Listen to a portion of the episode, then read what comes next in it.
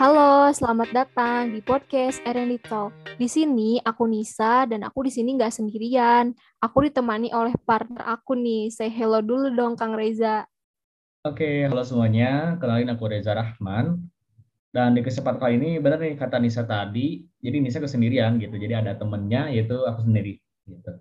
Nah, eh, gimana nih kabarnya nih? Udah kita udah lama gak ketemu, apalagi online. Terus kita ketemu juga cuma beberapa kali gitu. Itu juga kalau misalnya kegiatan gitu. Alhamdulillah baik Kang kabar aku. Aku sekarang lagi di rumah aja sih, soalnya aku juga mau pergi keluar tuh agak susah izin ya dari orang tua karena masih COVID. Jadi aku di rumah aja. Kalau Kang Reza gimana nih? Oh gitu.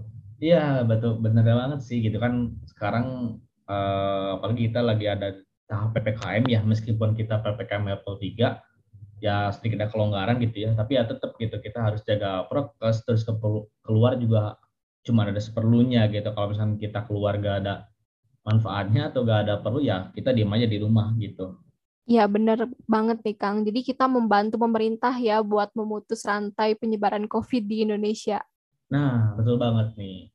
Nah tapi nih kita pengen ngasih informasi nih gitu. Kita pengen ngasih satu isu uh, yang pengen didengerin sama pendengar setiap podcast R&D Talk. Boleh dong di spill nih kita mau bahas apa sekarang? Iya bener banget nih Kang. Kita sekarang bakal bawain topik yang tentunya nggak kalah menarik nih dari episode R&D Talk sebelumnya. Wih, kita bakal bawa topik yang lebih menarik gitu ya katanya, kata tenis satu. Tapi BTW ini uh, topik apa tuh yang sekiranya tuh bikin menarik para pendengar gitu? Hmm, kira-kira topik apa ya? Aku sebenarnya masih bingung sih, Kang. Eh, tapi aku baru inget deh. Ingat, inget apa tuh? Kan Nisa tuh masih muda ya, masa tadi lupa, sekarang inget gitu. Tapi coba deh spill dulu nih kalau inget. Iya nih, tiba-tiba inget uh, sekarang nih. Jadi, aku tuh uh, kemarin kan ngerjain tugas uh, mata kuliah manajemen keuangan kan, Kang. Terus pas aku lagi cari referensi di web, aku nggak sengaja nih lihat artikel judulnya itu 6 jurus Bank Indonesia mendukung perbaikan ekonomi. Wah, keren banget ya itu topiknya. Eh, BTW ini kamu rajin banget ya gitu. Orang lain tuh kalau uh, ada matkul ya, itu udah aja gitu belajarnya dari dosen aja. Tapi teknisa ini tuh langsung ngebuka artikelnya loh gitu. Jadi saking pengen tahunya ya teknisa ya. Iya bener, karena dari judulnya itu udah kayak clickbait ya Kang. Jadi aku penasaran kira-kira apa sih yang uh, ditampilin di artikel itu makanya aku pengen baca dan sekarang aku mau bawain topik itu deh sama Kang Reza di R&D Talk. Oh oke okay deh gitu. Nah soalnya ini kebetulan nih kemarin-kemarin juga aku sempat baca-baca iseng sih di line itu kan suka ada line today itu di atasnya tuh. Nah aku klik nih. Ternyata itu ada juga gitu uh, yang tadi mention sama Nisa gitu. Eh, langkah-langkah uh, gimana cara menstabilkan ekonomi gitu khususnya dari BI ya Nis ya dari Bank Indonesia gitu. Nah ternyata Bank Indonesia tuh uh, mengeluarkan beberapa kebijakan gitu.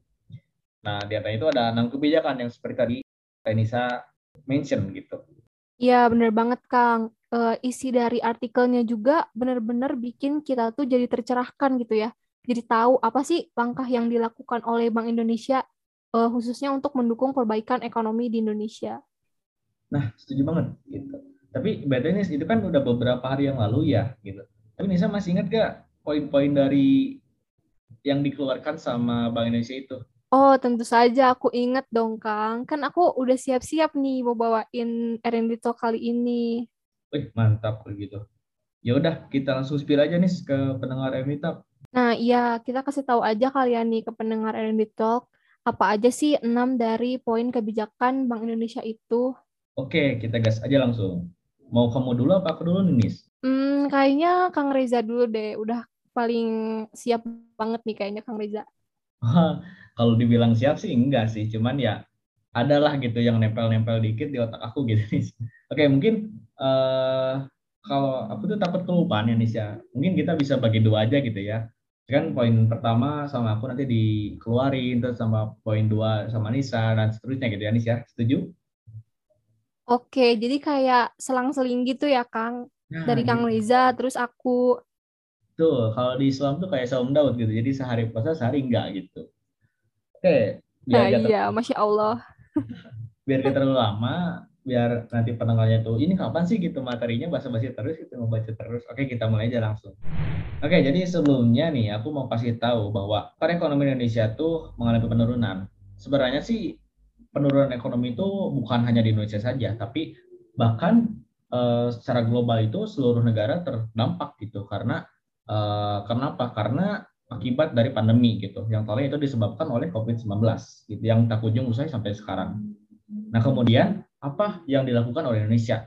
Nah, untuk negara Indonesia itu melalui Bank Indonesia, khususnya Gubernur Bank Indonesia itu memberikan statement bahwasanya Bank Indonesia itu ingin mengoptimalkan seluruh bauran kebijakan, yaitu untuk menjaga stabilitas perekonomian dan sistem keuangan Indonesia. Yaitu melalui apa? Yaitu melalui enam poin kebijakan yang tadi. Nah, eh, yang pertama itu melanjutkan kebijakan nilai tukar rupiah. Yang tak lain itu untuk menjaga stabilitas nilai tukar yang sejalan dengan fundamental dan mekanisme pasar. Selain itu, BI pun terus berupaya menjaga stabilitas nilai tukar rupiah dengan mengeluarkan kebijakan intervensi baik di pasar valuta asing maupun pemberian SBN dari pasar sekunder. Nah, BI juga udah nih menyediakan swap falas atau valuta asing dengan tingkat harga yang murah. Nah, untuk uh, swap ini tuh dibagi dua, ada pembagian swap pagi dan pembagian sore gitu. Apa sih pembagian-pembagian dasar itu? Jadi untuk sesi pagi, BI itu akan melakukan surveillance dalam rangka pengelolaan likuiditas. Sementara di sore hari, BI juga menyediakan surveillance hedging bagi korporasi-korporasi yang mempunyai underlying transaksi, baik itu dari ekspor atau devisa utang gitu. Nah itu tuh, nah itu tuh, ini, ini delete aja. Nah, nah itu tuh uh, poin pertama kebijakan dari BI. Oke, kita langsung lanjut aja nih biar gak penasaran ke poin dua. Boleh nih di spill. Nah, selanjutnya dari poin dua itu ada melanjutkan penguatan strategi operasi moneter. Tujuannya untuk memperkuat efektivitas kebijakan moneter akomodatif. Nah, jadi artinya Bank Indonesia itu terus memperkuat strateginya dalam melaksanakan kebijakan moneter agar nantinya tidak salah tindak, Kang. Nah, buat poin ketiga, kira-kira ada apa nih, Kang? ih tadi tuh udah denger dua poin aja udah effort banget ya B itu gitu membantu menstabilitaskan ekonomi gitu. Nah untuk poin ketiga nih ada mendorong intermediasi melalui penguatan sistem kebijakan transparansi suku bunga dasar kredit atau biasa kita sebut itu dengan SPDK yaitu dengan penekanan pada transmisi SPDK pada suku bunga kredit baru khususnya segmen KPR suku bunga kebijakan moneter yang tetap rendah dan likuiditas yang masih longgar itu bisa mendorong suku bunga kredit perbankan terus menurun walaupun masih terbatas. Nah, maka dari itu Bank Indonesia memulai kebijakan untuk menaikkan ekonomi Indonesia melalui suku bunga.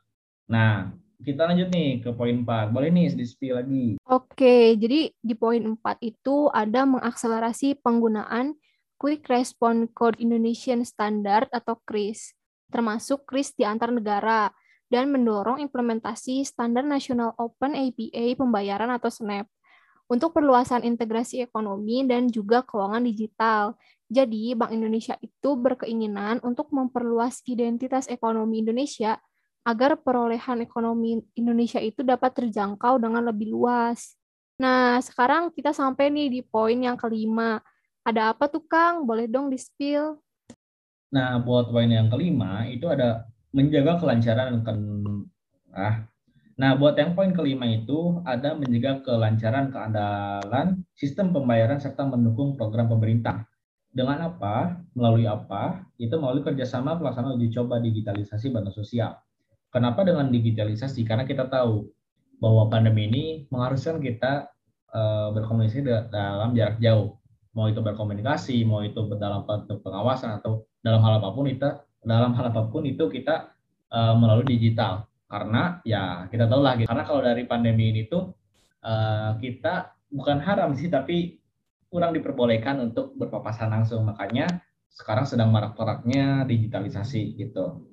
Dan untuk uh, program saya itu program elektronifikasi transaksi pemerintah. Nah kebijakan ini tuh dilakukan agar nantinya bantuan sosial tidak salah sasaran. Seperti yang kemarin-kemarin nih ada bansos yang masuk tuh tapi ke orang yang rumahnya tuh lantai dua gitu. Sedangkan orang yang di jalanan yang maaf ya dalam tanda kutip pemulung gitu atau misalnya hal yang lainnya itu tidak dapat apa-apa, malah dia tidak tahu informasi.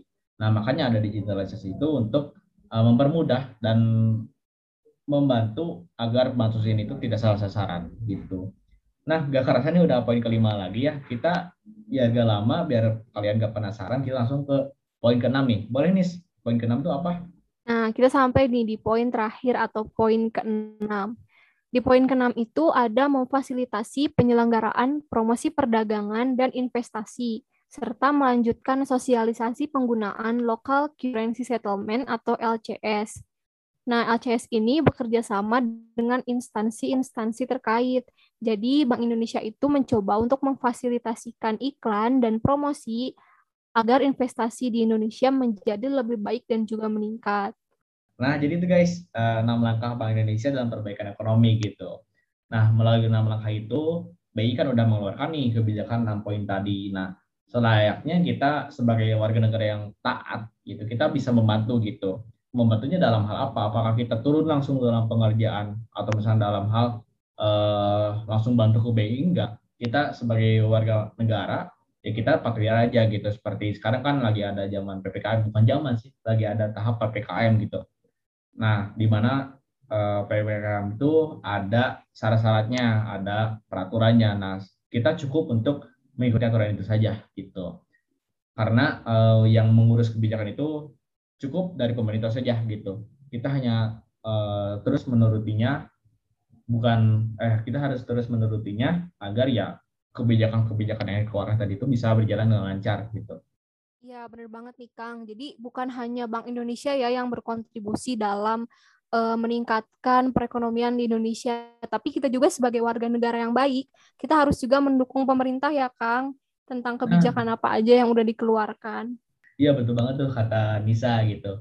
Atau misalkan uh, buat kalian nih yang mempunyai jiwa-jiwa kreatif yang awalnya itu kan kita marak nih pembelian barang dari luar negeri gitu kan, yang mana itu tuh bisa menaikkan fashion kalian mungkin teman. Mungkin bisa nih sekarang dicoba buat kalian tuh yang memiliki jiwa kreatif itu bisa membangun produksi rumah sendiri gitu. Misalkan ya uh, baju atau misalkan sekarang yang lagi ramai itu masker gitu. Nah, secara gak langsung itu bisa menaikkan ekonomi kalian juga gitu. Nah, jadi itu guys informasi yang mau kita sampaikan di episode R&D Talk kali ini. Gak kerasa juga nih, kita udah di penghujung acara ya Nisya. Nah, uh, semoga apa yang kita apa yang aku sampaikan, apa yang Tenisa sampaikan itu bisa bermanfaat gitu, bisa menjadi satu hal yang sangat informatif bagi kalian gitu. Nah, uh, pokoknya saya terus ya di podcast R&D Talk ini karena uh, ke depannya kita bakal mengangkat isu-isu yang menarik, fakta-fakta yang menarik yang bisa memberikan satu wawasan buat kalian semua, khususnya pendengar setia dari podcast RND Talk gitu. Apalagi uh, kalian juga bisa uh, mendengarkan podcast-podcast sebelumnya gitu yang mana tema-temanya juga kalah menarik. Contohnya seperti ada uh, pajak kok ada parkirnya gitu kan. Pokoknya masih ada banyak lagi lah gitu. Setelah itu aja kita bakal launching setiap akhir bulan dan uh, bisa stay tune juga di Instagram @himakpu4 untuk melihat info-info kalau misalkan podcast ini tuh udah launching gitu. Iya, betul sekali. Terima kasih Kang Reza atas informasinya. Oke, dari kita segitu aja ya guys. Uh, tunggu kita di next episode. Sekian, terima kasih. Oke, bye. Tunggu episode selanjutnya ya guys. See you.